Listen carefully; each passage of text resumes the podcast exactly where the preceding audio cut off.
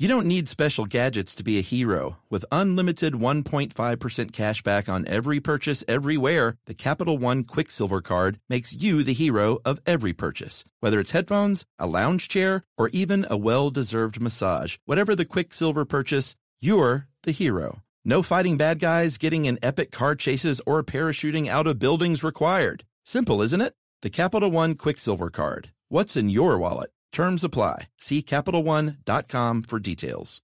Hey everyone, the national sales event is on at your Toyota dealer, making now the perfect time to get a great deal on a dependable new truck like a rugged half-ton Tundra, combining raw capability with premium comfort and advanced tech to fuel your wildest adventures. Or check out the fully redesigned Tacoma, delivering trail-dominating power and captivating style. The new Tacoma was born to make your off-roading dreams come true. Check out more national sales event deals when you visit buy a toyota dot com. Toyota, let's go places.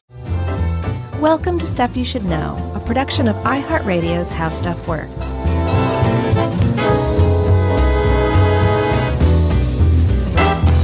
Hey, and welcome to the podcast. I'm Josh Clark, and there's Charles W. Chuck Bryant, and Jerry's over there, and we're cubing it up with Rubik the Cube. Did you see um, that cartoon, Rubik the Amazing Cube? Did you come across that? No. Okay. I I feel like we are um, well within our rights as far as fair use goes, since we are talking about this, to at least play the highly disturbing but also strangely cute voice of Rubik, the Amazing Cube. Can I play this real quick? Sure. Okay. My name is Rubik. That is it. Wow. And it is awfully unusual, especially when you see this cube. They just basically took a... Do you remember the goblin face on Maximum Overdrive on that on the front of that semi? Mm, sort of. It's kind of like a cuter version of that that they put onto a Rubik's Cube, put some feet on it, and then gave it superpowers. That's Rubik the Amazing Cube. Wow. Uh, before we go any further, Chuck, I just want to give a shout-out for my um, Chicago show.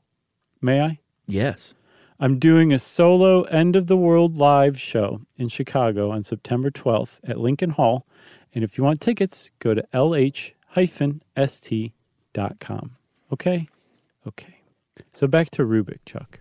Yeah, it, it, it was kind of hard to believe that it took until two thousand fourteen for this thing to be uh, granted National Toy Hall of Fame inductee status. Mm-hmm. Uh, it seems like it would have been much sooner than that, because uh, they have sold hundreds and hundreds of millions of Rubik's Cube since nineteen eighty. I had one. I still have one.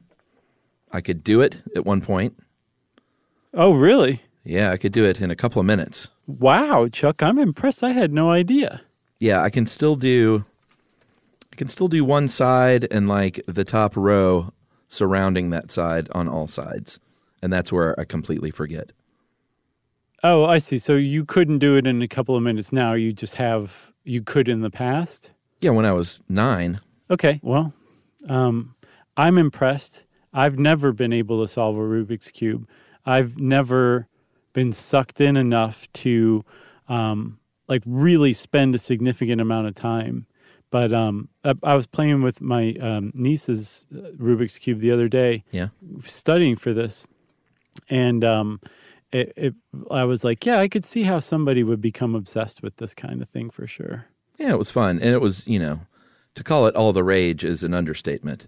It was yeah. one of the most popular toys of all time, invented in nineteen seventy-four by a math enthusiast in Hungary, an architect, mm-hmm. a professor named Erno Rubik. Appropriately enough, they named him after the cube. That's right. And if you don't know what we're talking about, it seems weird to describe a Rubik's Cube, but we'll probably be taken to task if we do not. Uh, I would say just uh, come out from under the rock that you've been living under. But we may have some young listeners who don't even know what this thing is, uh, this piece of eighties ephemera, even though it's not ephemera because they're still pretty popular. Yeah. But it is a cube made up of twenty-six little mini cubes called cubies, which is mm-hmm. kind of a cute little name. I think so, too. Not as cute as Rubik the Amazing Cube, but yeah. Little cubies. And they are in a three-inch by three-inch by three-inch Uh, well, that's not quite true. A three by three by three grid, right? Uh, eventually creating a cube that measures uh, two point two five inches or five point seven centimeters per side. Right. And so what, there's six six cube faces, because it's a cube, and each face has a different color. There's orange, blue, green, yellow, white, and red. And um, when you when you mix these things up, it's a, just a jumble, a riot of different colors like you've never seen in your life. But the point is to move these cubies around through the eighteen different ways you can move any given cube, um, so that all of the colors are lined up. All the colored cubies are all the same on each face. And it sounds easy. Friends, it is not easy. Not at all. Like, maybe for some people it's easy, but for the rest of us normal folk, us normies, it is not easy in any way, shape, or form. No, it is not. Uh, and in fact, they even suggest that you read about how to solve the Rubik's Cube. It is yeah. a, the very rare individual that can literally just figure it out without any help at all. Mm-hmm. Um, it, that's really tough to do. So it's not like you're not a cheat if you look at like how to solve the Rubik's Cube and then memorize these patterns and practice them. That's sort of the point. Right, yeah, like go look it up. Like, it's fine. No, no one will, will get mad at you for that. Yeah, because it's no fun to never solve a puzzle. Well, that's why I think I've never gotten sucked in. I was like, I'm not even, there's no way I'm, I'm going to possibly stumble across this. And I just don't think like this. My spatial reasoning is yeah. terrible. I'm not great at math. I'm colorblind. Everything just looks white. Um, it's not the toy for you. No, it's really not. I can't discern squares from from circles. It's just, I'm off. So um, originally, the Rubik's Cube was called the Magic Cube, and it was invented, like you said, by Erno Rubik, who is Hungarian. So it was originally called the Bűvös Kocka, which is uh, Magic Cube in the Hungarian. And Kocka means butthead, I believe. It does. The Magic Butthead is so, what it was originally it's called. The Bűvös and Butthead. Oh, right. Nice, man. It's like, where's he going with this? After all these years, still, I, I, still it's didn't great. Get that one. No, I didn't. But I was like, I'm I'm going with this. We'll uh-huh. go with this. It's Chuck. I trust him. And it paid off, too. So Mister Uh, Rubik got his Hungarian patent uh, on the mechanical design of this in nineteen seventy-seven. And it was in Hungary only for a while. Uh, and it did pretty well in Hungary, um, but that's kind of where it stayed. It was uh, it was because of the politics of the time and the fact that it was Hungary. It was not super easy to get a uh, an American patent or to bring it over and market it here in the West. So it was pretty much a Hungarian local sensation for its early, like, probably first year. Yeah, he had like a, a Hungarian toy manufacturer make like ten thousand of them, but he wasn't happy with them, so he cut the run off at five thousand. So there were five thousand of these things floating around Budapest and, and maybe Hungary in general. And it was just total serendipity that there was a guy named Tibor Lakhzi, and I'm quite sure that's not exactly how you say his last name, I but that's, that's how, right. it's, how it's spelled. It's probably like Lucia or something like that. But um, Tibor, I'm, I just love that name. It's a great name. Um, he was an entrepreneur who had uh, left Hungary and moved to Austria. So he had really developed a taste for capitalism. Well, he happened to be visiting back home in Budapest when he was at a restaurant, and he noticed a waiter playing with the Bűvös Kocka, the magic cube. And um, he said, "You there, what is that?" And uh, he said, "Well, it's the Bűvös Kocka. How about I sell it to you for a dollar?" And I believe he bought that for a dollar, played around with it for a minute, and was like, this could be big. So he found out who invented it, and he scheduled a meeting with Erno Rubik. Yeah, and he would say later on uh, that he that Erno Rubik had a lot to do with why he decided to get into business with him. Mm-hmm. Uh, here's his quote. He said, "When Rubik first walked into the room, I felt like giving him some money. He looked like a beggar. He was terribly dressed." Uh, you got to remember, this guy's a professor, so they're not known for their sharp attire. Right. Uh, he was terribly dressed, and he had a cheap Hungarian cigarette hanging out of his mouth. But I knew I had a genius on my hands, and I told him we could sell millions. Yeah. And he was right. Oh, man, was he ever right. He understated it, actually. Um, the uh, Tibor, I'm just going to call him Tibor, he took this um, magic cube, and he started going to toy fairs.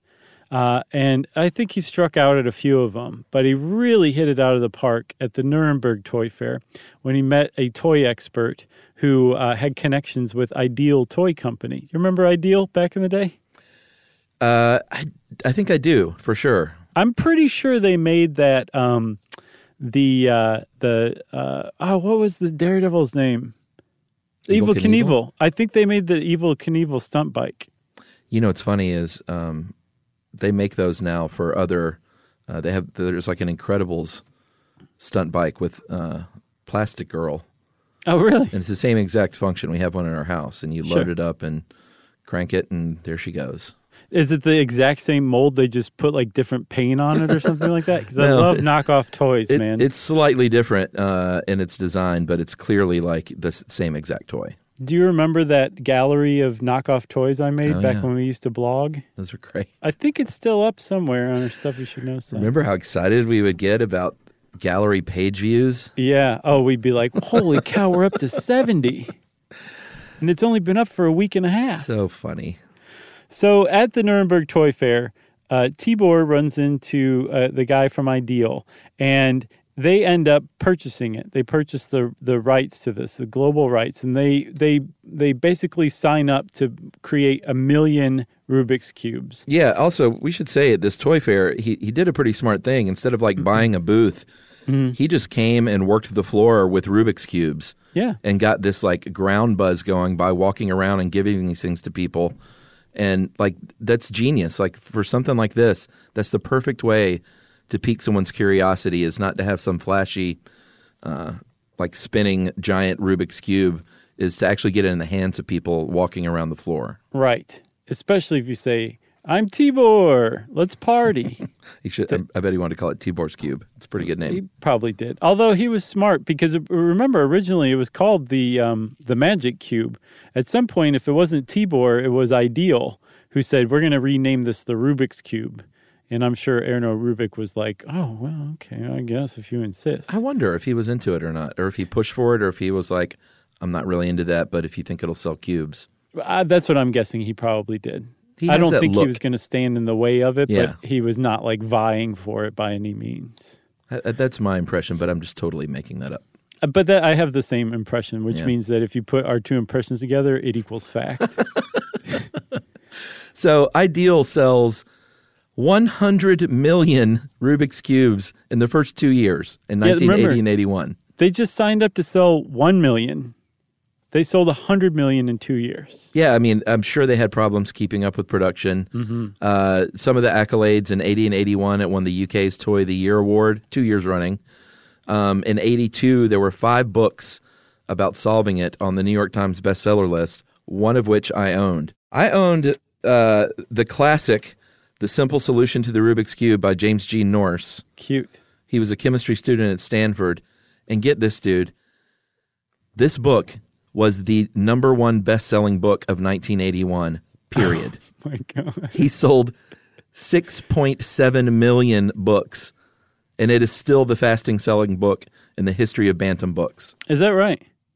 Can you believe that? Out of all the books that year, that was the number one. I can, because that really kind of underscores just how nuts, the not just America, the world went for Rubik's Cube, that the number one selling book was a book about solving the toy. That that that was it. Yeah, they had sold five hundred million of them by the time nineteen eighty-six rolled around. So, so talking about the books, though, for another second, at one point, the number one, two, and four positions on the New York Times bestseller list were all Rubik's Cube solution books. Three was probably Stephen King or something. Probably. And uh, one of those books was written by a twelve-year-old named Patrick Bossert called You Can Do the Cube, which is pretty adorable if you think about it. And Christian Slater made a movie called Gleaming the Cube. One of my all-time favorites. Which had nothing to do with Rubik's Cubes, as it turns out. No, it's about skateboarding. That's right. Um, so there's a, a just a, a craze going on around the world. Like, everyone is into the Rubik's Cube. Everyone's buying one. They sold, like, I've seen anywhere from three hundred fifty million. The highest I've seen is six hundred million. They sold a ton of these things, hundreds and hundreds of millions of them around the world. Those were the official ones, too. There were plenty of knockoffs. Sure. There was books on the New York Times bestseller list about this. It was featured in Time, Scientific American, New Scientist. Um, there was a paper that was printed in the New England Journal of Medicine that talked about cubist's thumb, which yeah. is a real thing. It's a type of tendinitis in your thumb that you get in your non-dominant hand, because that's the hand that you use to stabilize the Rubik's Cube. And so the edge of the cube pressing into the heel of your thumb where it meets the rest of your thumb, um, that could create tendinitis for people who were staying up for days on end just playing with this thing, trying to to beat this puzzle. There was a craze like like no other. I say we take a break. Okay. Uh, and we come back and we talk about uh, Mister Rubik, or maybe he's a doctor. I'm going to call him Doctor Rubik. Okay. And how he created the mechanics of this puzzle.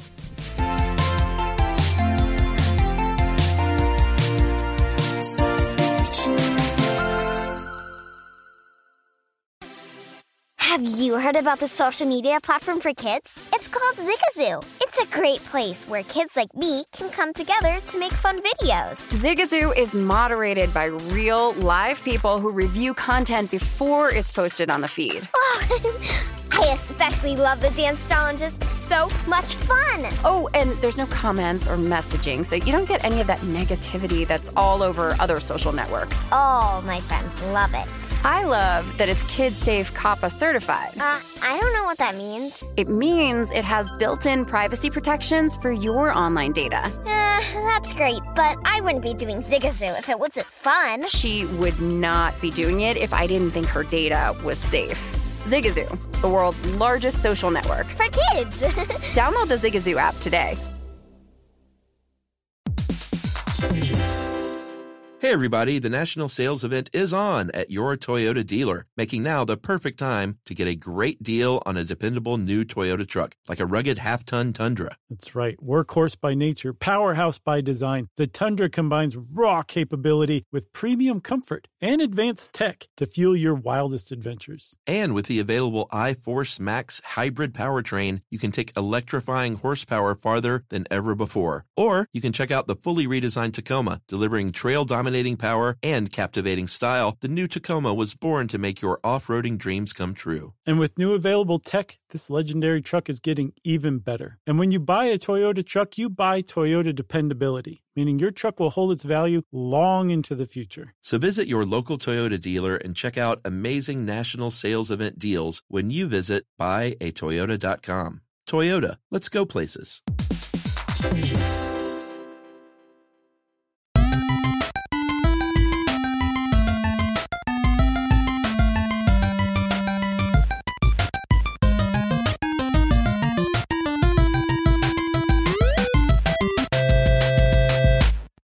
All right, so supposedly uh, Doctor Rubik, surely he's a doctor. I would let's call him Professor Rubik, because he was definitely an architecture professor and a math genius. Surely, okay. though, I'm I'm with you. He's got to be a doctor. All right, Professor Doctor Rubik uh, supposedly was not even trying to create this puzzle in nineteen eighty. I'm sorry, seventy-four when he first started out. Uh-huh. Um, as legend has it, he was trying to create a mathematical model for three D design class, which makes sense. Right. Considering his job. Uh, other people say, no, he was just really kind of guy that liked to tinker. He was fascinated by geometry and shapes, and he was trying to just solve a problem of uh, mechanics in three dimensions. But according to the Toy Hall of Fame, uh, he was very much trying to invent a puzzle, uh, and that may just be folklore. Yeah, he, he knew what he wanted. He wanted to make this three by three cube that was made up of smaller cubes that could all, like, interact and twist around. Like, he had the idea for the Rubik's Cube, which was step one. But step two was a doozy, and that was figuring out how to invent a mechanical solution yeah. to make this thing work the way he wanted it to. And apparently he was, um, the, there was a pretty good article on Mental Floss by a guy named Noah Davis, who recounted that um, one day Rubik was walking down the Danube, alongside the Danube, Uh, in Budapest, and looked down and noticed that there was just a, a pile of nice, polished, rounded river rocks, and thought, I've got it.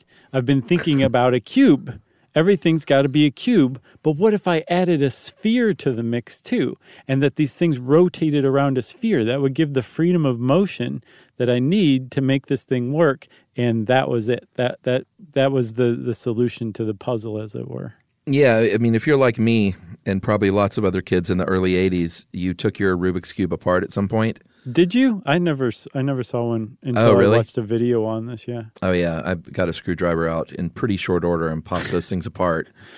Uh, and it's kind of cool when you look at the, you know, when you take all those cubies out, you get down to the center and those three axes, um, and they have, uh, each one is tipped with two opposing center cubies. Mm-hmm. It's kind of cool looking, and then it makes sense how all these things fit together and how it works. Yeah, a, another way to think about it is just think about like a sphere, a ball, and then you've got six arms sticking out in in um, at right angles from it so that it forms a three-dimensional plus side, plus sign. And at the end of each one of these arms is a cube, a colored cube. And though that's the skeleton of the thing. And then what what Erno Rubik figured out was that that's all that needed to be attached to the center. You could make the other cubes attached to those those face cubes, those center cubes. Cubies. Cubies.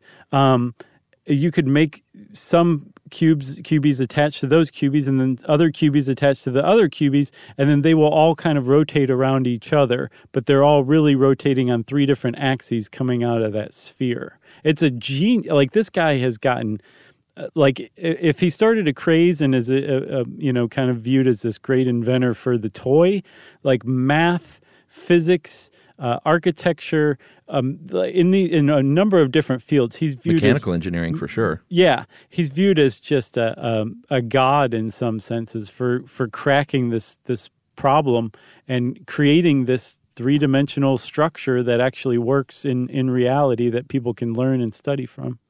That's right. So he's figured out this uh, the mechanics of it all, but it's still not a puzzle yet until he applies these colors. Mm-hmm. Uh, that's what makes it a puzzle because, like we said to, at the beginning, the idea is that you have all the colors on each side matching one another. He applies these colored stickers all over, mixes and twists it up a little bit, and he's like, I've invented the cube. Then he's like, wait a minute. uh, I don't know how to solve the puzzle. Mm-hmm. So he actually had built this thing, stickered it up, and looked at it, I imagine, with some level of accomplishment, and then realized the the biggest, probably uh, the hardest thing to do in this whole process still lay in front of him, which was, because there were no books out at this point. Right. He invented it. So he had to figure out how to solve his own puzzle, and it took him a while. It took him a month from what I saw. Yeah, and I imagine he worked on this pretty much nonstop to figure yeah. this thing out. He he did, and he would like write down like the different different moves, combination of moves, which now they're called algorithms. Sure. Um, it's just types of moves that if you do them in a specific sequence will solve a specific jumbled Rubik's Cube, right? That's right. Um, so he wrote them down. He kind of uh, kept track of it, and that was like the first the first, um, first time anyone had kind of applied analysis to this, but it would not be the last, obviously, as the New York Times bestseller shows. But the the reason why it's so difficult to solve a Rubik's Cube just by happenstance is that just the sheer number of possible configurations of the cube, right? Each face has nine cubies, and there's six um, faces, so there's fifty-four cubies, but they all relate to one another. And so if you move one, that's one configuration. If you move it another direction, that's another configuration, and so on and so on. And so with these fifty-four cubies, Chuck, are you ready for this? Yes. The possible number of configurations is forty-three quintillion, two hundred fifty-two quadrillion, three trillion, two hundred seventy-four billion, four hundred eighty-nine million, eight hundred fifty-six thousand possible configurations of a Rubik's Cube. Amazing. And one of them, one, is the right one, where all six faces are all the same colored cubies. Just one. So just doing it accidentally, your chances are one in about forty-three trillion that you're going to stumble upon that right combination. That's right. Which is pretty amazing, don't you think? Yes. And by the way, I think I said in there fifty-four, there's twenty cubes. I believe there's fifty-four faces. Yeah, I mean, that's the deal. Each cubie has three sides or mm-hmm. two sides. Right. Depending on if it's a corner or an edge, or one if it's in the center. Right. So it's kind of confusing. But but nine times six, so nine nine squares or nine different colored squares times six faces is fifty-four, I think. Yeah, fifty-four faces, twenty-something cubies. Right. This is how good at math we are. Man, it's it's really, because it's so funny because it's such a simple little thing, but mm-hmm. once you start really breaking it down, you're like, we could make this super confusing if we tried hard. For sure. But what people have figured out is that they're, they're like, you may have like a one in forty-three quintillion chance of stumbling across the right configuration by accident. But what people have figured out is that there are combinations of moves, like, you know, um, uh, front, right, up, t- up, twice, and then down. Yeah. That's, that's an algorithm. And if you apply that to a certain kind of scrambled, a certain configuration of a scrambled Rubik's Cube, it will bring it back to solved. And so people have spent a lot of time developing algorithms, and that's what Erno Rubik was originally doing when he was like, oh, if I do this, this, and this, it will make it right. solved, and he wrote that down. That's what's called an algorithm. Yeah, and I remember in the book, like each book had their own little shorthand, I guess, mm-hmm. but I remember the one that I had, uh, it definitely had the algorithms all spelled out with like shorthand for e- what each move was called. Mm-hmm. So it would sort of look like a math problem made out of letters. Right, like I saw U for up and D for down, yeah, which makes like a lot that. of sense. But then also um, you can, you know, there you can move something to the right. You can twist one of the rows of cubes to the right, but you can also twist it to the left too. So I saw an apostrophe after like L apostrophe would be counterclockwise left. Oh. And then you can add a number, two, so you do that twice, which is really a one hundred eighty degree counterclockwise turn. So interesting. It really is kind of interesting. It, like, at first, you know, when I first um, went over this article the first time, just taking it in, I was like, oh, this is pretty neat. But the Rubik's Cube I found has many, many layers to it, and you can really keep going deeply into it, well beyond just playing with the, the cube. Uh, and trying to, to solve it, like there's a lot of math involved. There's a lot of physics and mechanics involved. Uh, you, I mean, you can get as sucked into it as you like, buddy. Just try not to go insane like Erno Rubik did. He did not. When he set that, that building on fire full of Rubik's Cubes. He. Uh, it's interesting, though, how big of a hit this became. Sort of, it flew in the face of a lot of um, like sort of rules of the toy industry in that Uh, it didn't make sounds. Um, it didn't have interchangeable parts. It didn't have things that you could sell along with it, like, you know, clothing. You couldn't. I guess you could dress your little Rubik's Cube, but then you have a special relationship with it. I guess so. Right. You could dress it up and be like, I'm Ruby. Uh, it didn't have batteries. It was never like, well, I guess it appeared on a T V show. Was that a T V show? Yeah, it was. It was a Saturday morning cartoon that came on right before Pac-Man, which was honestly one of the all-time great cartoons ever. Yeah, it just it wasn't marketable, though, like you would think a toy would be. The mm-hmm. reason that it appealed and endured is because it is a real challenge, and you get a real sense of reward once you've done it. Right. And that and really hooks people. It really does hook people. And again, there's like not there's no shame in going and looking up algorithms to solve Um, Rubik's Cubes, like just processes. And in fact, if you start doing any kind of research on Rubik's Cubes, you'll find like there's actually specific um, methods of attack that people suggest for, for beginners to start with. There's one called the white cross method. Classic. Which is um, entails eating a handful of White Cross gas station speed. Just staying up Staying up for four days until you until you get done. No. It's actually you start with the edge pieces, and then you move to the corner pieces, putting them all in place, and then you um, go on from there, starting with the white face of the cube. That's right. And uh, this toy was a big hit anyway, but it uh, it has endured uh, not because of stocking stuffers or uh, nostalgia, mm-hmm. but it has endured all these years later because of competition. Yeah. So let's take a break now, and we'll talk about speed cubing right after this. Well, now, when you're on the road, driving in your truck, why not learn a thing or two from Josh and Chuck? It's Stuff You Should Know. Stuff You Should Know. All right. Zigazoo has made me zigzag. What I mean by that is I swore I would never let my kids on social media, but now I'm setting them loose on Zigazoo. Before I found Zigazoo, I believed all social media was inappropriate for kids. But I feel great about my kids being on Zigazoo. Videos are moderated by actual people before being added to the feed. Zigazoo is a space for kids to post videos they've created and to share them with other kids just like them. And since there are no comments or messaging, you don't have to worry about mean comments on your kids' videos. And you need parental consent before joining Zigazoo. Bottom line, it's a space that prioritizes data safety for kids.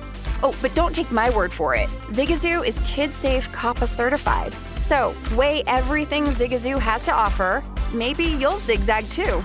Zigazoo, a social network for kids. Download the Zigazoo app today.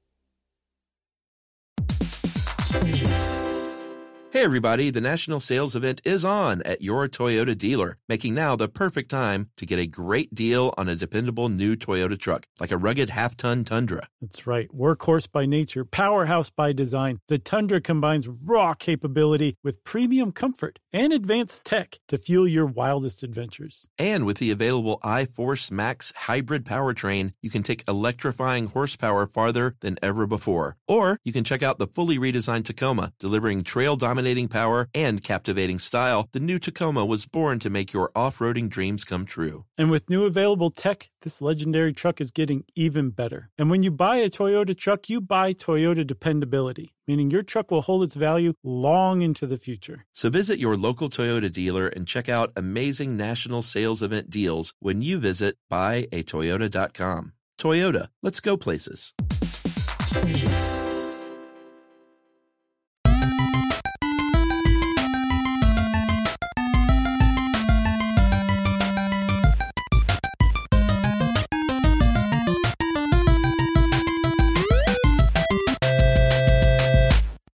Okay, so the Rubik's Cube comes out in the world, basically, in nineteen eighty.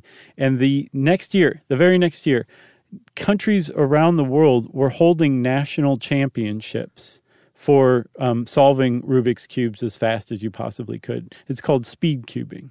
Yes, and then a year after that, they all got together, all the champions of the countries, for the very first Rubik's Cube World Championship in Budapest, which mm-hmm. is kind of cool. Mm-hmm. Um, and that's what has kept people going for so long, because there, there's people are still trying to beat these records. I saw a kid, and it's kind of hard to tell what the top times, because they list the top times in these competitions. But I saw a kid on YouTube do it in like six seconds or four or five seconds. I saw one do it in three point four seven. Yeah, I don't know how like how it's officially judged though. There's a timer, um, and one of those. There's one of those mats that you keep your hands on. Well, no, I get pressure. That. But like, why does it say that that those aren't world records then? I don't know. That's what I saw. Was the world record was in two thousand eighteen, and it was three point four seven seconds by Yu Shang of Yu Shang Du, sorry, of China. See, I've seen other things listed. I just don't know if there's like. The the bodies aren't speaking to one another, or what? hmm. Maybe it's that was a. Um, a non-championship uh, time. Uh, and like so, a non-sanctioned event or, or even even maybe it was a qualifier or something like that, so it it doesn't count as the world record unless you get whatever time is done at the world championship. That's considered the world record. Who knows? It's crazy to see how fast these kids, and it's usually kids that win, mm. um, I guess with their little nimble fingers and, right. and brain sponges. Yeah. Uh, it's crazy how fast they're doing it. It doesn't look real. It looks like some sort of weird faked video.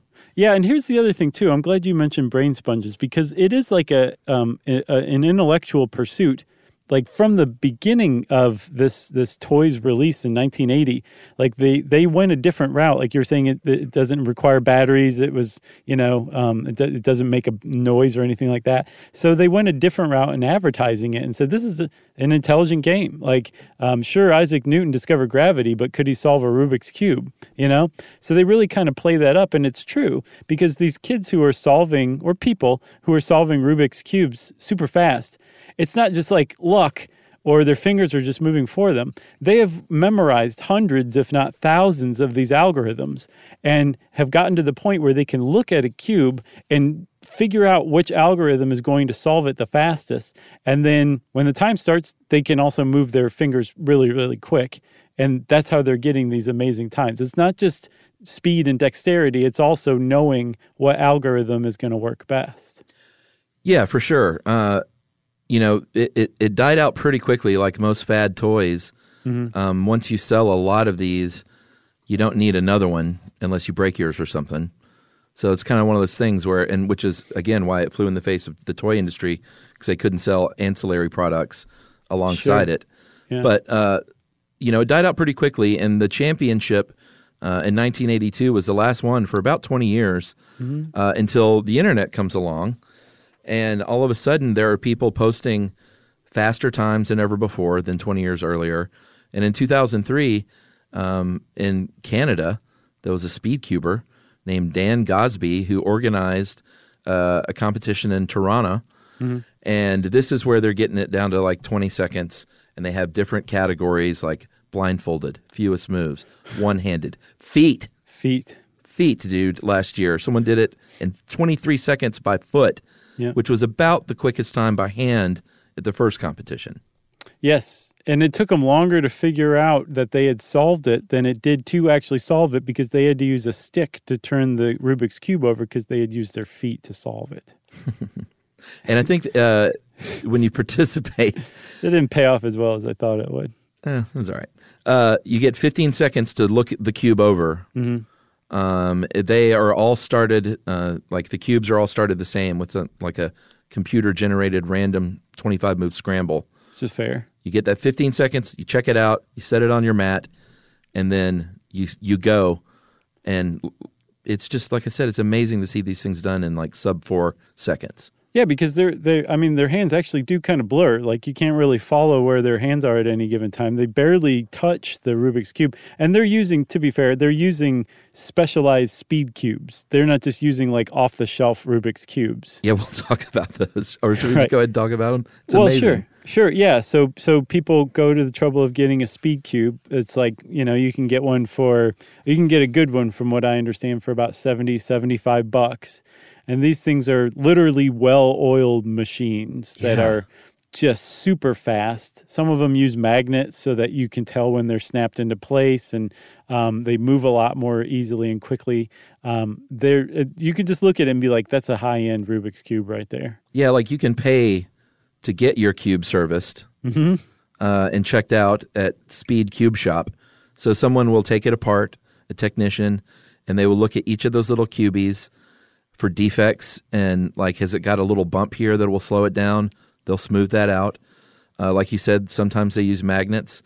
Um, and one of the reasons for the magnets is it creates that snap when a turn is completed. Because mm-hmm. if you want to move these things really fast, you don't want it to be, you know, if, even if it's an eighth of an inch out of whack, you're not going to be able to turn it the other way. Right. So you want it to snap and lock into place. Uh, you know, you want... It's just amazing how how engineered these things have become yeah. in these speed cubing competitions. Right. Well, I mean, just to keep up, you've got to you got to get yourself a speed cube. If you showed up like to an actual competition with just a regular Rubik's Cube, you'd, I don't know if you'd be laughed out of the place, but they would they would certainly feel bad for you. You know what they should do is like, because you know I remember them loosening up really well and getting faster just because you played with it more. Mm-hmm. Instead of giving everyone speed cubes and trying to get this ultra Red Bull record, which they sponsor the events now, by the way, yeah. uh, they should give everyone like out of the package, make it as hard as possible. I agree. I think that there would be some, um, you know, preteens who are really high strung that would cry if they were confronted with that challenge. If they had to put their speed cube down? Yeah, they'd be like, this is not fair. No one prepared me in my life for this.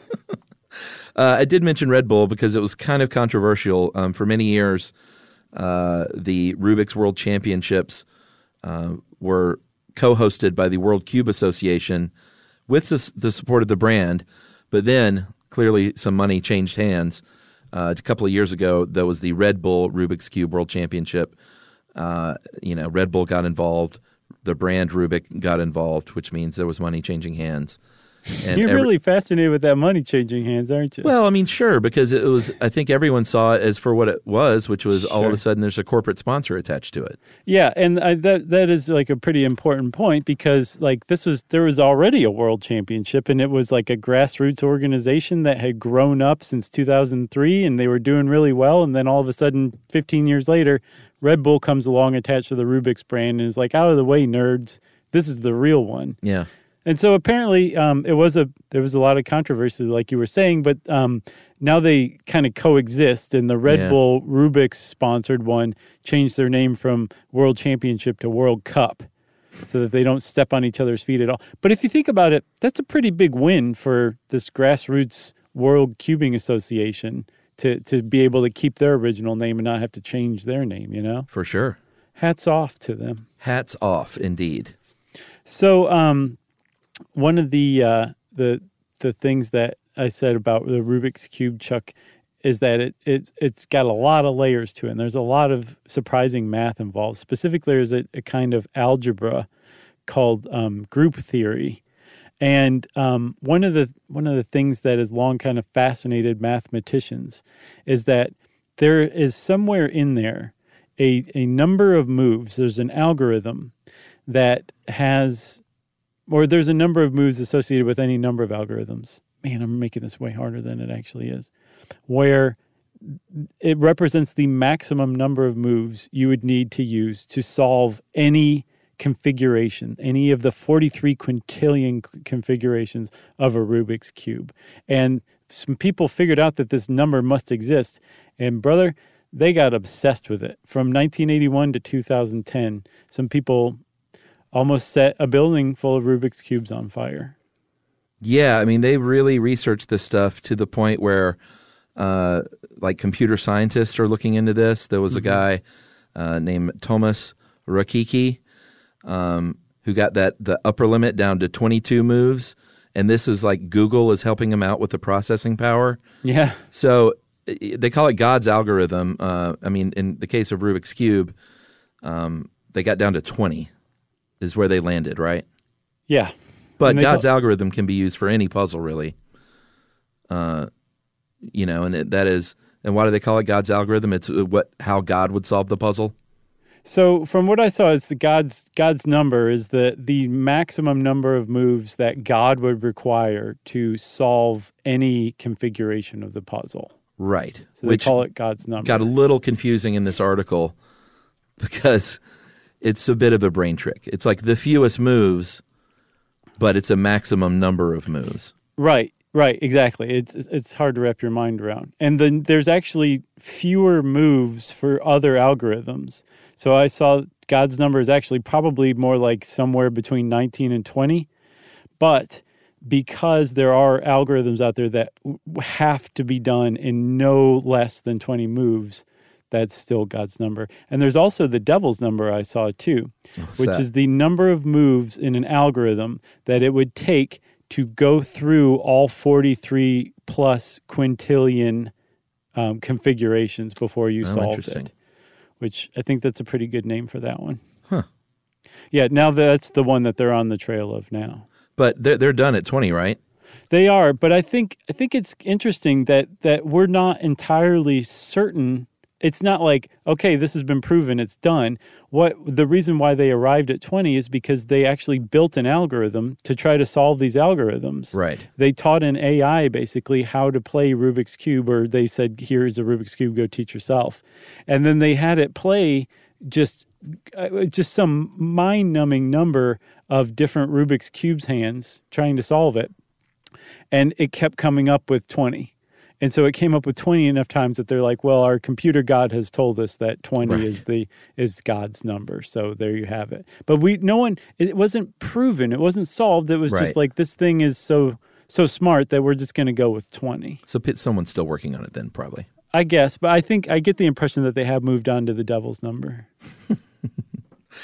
So as you would imagine with a toy of this caliber, uh, there were bound to be other people Uh, saying they invented it, and patent battles would ensue. Mm-hmm. And, of course, this was the case with the Rubik's Cube. Uh, in nineteen seventy-seven, when uh, Rubik got his Hungarian patent for the Magic Cube, there was another inventor named Larry Nichols who had already patented something very similar in the U S. Isn't that amazing? Yeah, this was in nineteen seventy-two, but his was for a, a two by two by two cube, but not a three by three by three. Still, same concept. Sure. And at first he was like, this is this is hilarious. You know, I had the same idea, and now it's become a national craze. It's kind of satisfying. And somebody said, do you have any idea how much money you are losing out on right now? You should sue. He said, oh my gosh, you're right, I should sue. And I get the impression that either the company he worked for or the company he sold the patent to really led the charge in suing for this uh, patent infringement. Um, but he had a pretty good case. I mean, he had invented it and patented it years before. It was just... the number of cubes involved was smaller. Yeah, I mean, there was another guy, too, a guy named Frank Frank Fox, uh, I think in seventy-four. Mm-hmm. He actually did the three by three by three, mm-hmm. but he let his uh, patent lapse, whereas Nichols did not. And those people, like you were talking about, that he that actually owned Nichols' patent were called uh, Moleculin Research Corporation. That sounds scary. Yeah, and litigious. Yeah, yeah, they do. So the, I want to point out, though, it's definitely worth saying outright, there is no evidence, and I don't think anyone's ever leveled an accusation that Erno Rubik stole this idea. It, it was just arrived at independently, and he was working behind the Iron Curtain at the time, too. So the chances of any exposure are pretty low. It was just some people kind of came up with the same idea at the same time, and Erno Rubik's is the one that hit. That's right. Uh, in nineteen eighty-four, a federal district court ruled in favor of Moleculon, but then in eighty-six, an appeals court overturned that, saying only that two by two by two uh, Rubik's Cube, because they started making different variations. Mm-hmm. Um, they made a smaller one that they said infringed. And in fact, I remember now, I had a little guy on a car key for a short time. Oh, yeah, I remember those. If I'm not mistaken. Mm-hmm. Uh, but then in nineteen eighty-nine, another appeals court upheld the previous appeals court decision. I should I should say I read an article by that guy, uh, Nichols, who had the original patent, and they were like, you know, you I think they were suing for like fifty million dollars or something. And they were, were you satisfied with the outcome? He said, yeah, I was satisfied. He's like, I, I got enough to put both of my kids through Harvard, so I'm pretty happy with that. And um, you know, like he invented this thing that he was able to to send his kid through Harvard with. You know, yeah, that's always interesting cool. when someone. win something like that, but it wasn't like stolen from him. Right. It was just he had the patent first, and I guess so. They agreed. You know what's what's even crazier that makes that story just absolutely insane? He had approached Ideal Toys with yeah. that, and they had not bought it. And then they went on years later to buy um, the the uh, Erno Rubik version. Yeah, they put out a, a bunch of different ones. They made big ones, like the tiny ones I just talked about. I remember I had a snake. I did, too, and I had no idea what to do with that. I just played with it like it was a snake. I did the same thing. Yeah. I just twisted it around and stuff. I still don't know what you were supposed to do with that thing. I think eventually the snake uh, would be put together in some sort of a three-dimensional octagon or something, if I remember. Okay. Or hexagon. Yeah, I was way off. But, uh, yeah, I didn't know how to. I didn't even try to learn. I just kind of played with it. I taught mine to drink water. Mine drinks from a cup. That's right. That was very Ralph Wiggum. Yeah. Uh, Erno Rubik is still alive and well. He lives in Hungary, mm-hmm. still teaches architecture.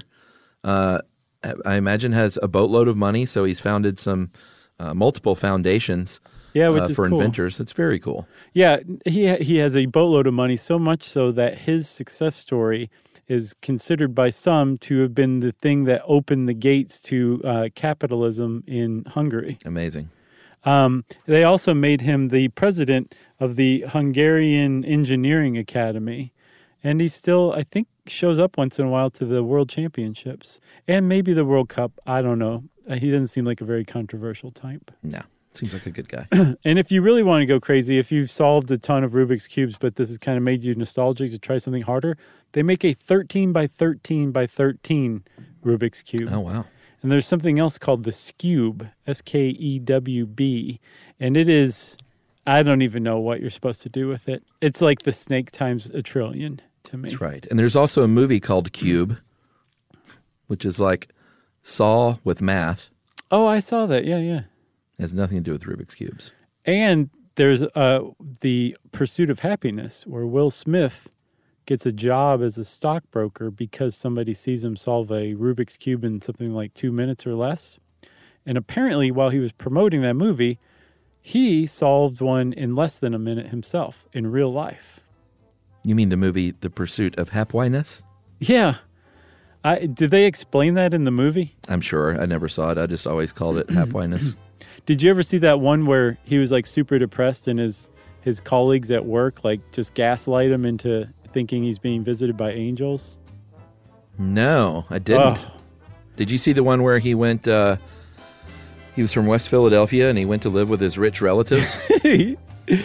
Yeah, I did. As a matter of fact, he dressed very colorfully. Mm-hmm. He was, uh, I think, in Bel Air. Uh, was it Bel Air? I think it was Santa Barbara. Oh, you're right. Okay. Uh, well, if you want to know more about Will Smith, you can type his name into the search bar at how stuff works dot com. And since I said Will Smith, it's time for listener mail. I've got a coconut tree correction. Okay. Hey, guys. Correction on something uh, said during the episode, The Cult of the Coconut. When you guys talked about the Kolpavrishka. First of all, it's not pronounced that way. Uh, it is pronounced Kolpavrushka. Oh, we were way off. All right. She says uh, Vrushka or Vrishka, depending on transliteration, simply means tree in Sanskrit. Okay. Uh, also always mispronounced by people in the West, by the way. Oh, um, well, I don't feel that bad. No. Yeah, exactly. Correct pronunciation is uh, Sanskrit. No, she's saying Sanskrit is always mispronounced. Oh, oh, I see. So it's Sanskrit? Sanskrit. Huh, that sounds like a French person saying. As best I can convey is what she says. Wow, okay. Yeah, I've always said Sanskrit. This person is a real, uh, really into words, though, and very okay. smart. Uh, second, the coconut tree is just one of the trees considered a, uh, how do you pronounce it again? Kolpavrushka. Kol, kol, uh-huh. There you go. You nailed it. Not because it is all you need to survive, though, but because every single part of the coconut tree is useful to humans. Oh, yeah. Uh, the bark, the leaves, the fibers, and, of course, the coconuts in their oh. entirety. Uh, this concept is tied closely with why uh, Indians culturally revere certain animals, Uh, for example cow, and plants and trees, for example banyan and coconut. Okay. I've noticed on the podcast how you two often go out of your way to correctly pronounce words or names in foreign languages like we German. We thought we were. Which is something I appreciate as a bicultural, uh, pentalingual individual. Wow. Perhaps you could expand your efforts to include not just Western languages, but Eastern languages too. After all, Sanskrit belongs to the same language group as German. If you think about it, I think it would be true to the spirit of your show, guys. Keep up the good work. And that is from Ruta, R U T A. Did, did Ruta say, did she sign off with later lamos? No. Thanks a lot, Ruta. Yeah, it's not like we're like, oh, we'll only go to the trouble of pronouncing something in German or French, which, by the way, we don't very often. And we thought we were pronouncing it yeah. correctly That's right. in the Eastern languages. So sorry, Ruta. I didn't know it was Sanskrit. I had Sanskrit. no idea. Not just us, Chuck. Like a million people just learned that. Uh, yeah. Uh, close to a million. I agree.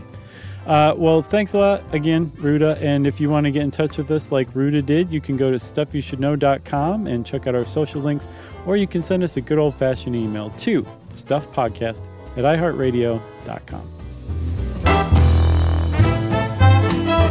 Stuff You Should Know is a production of iHeartRadio's How Stuff Works. For more podcasts from iHeartRadio, visit the iHeartRadio app, Apple Podcasts, or wherever you listen to your favorite shows.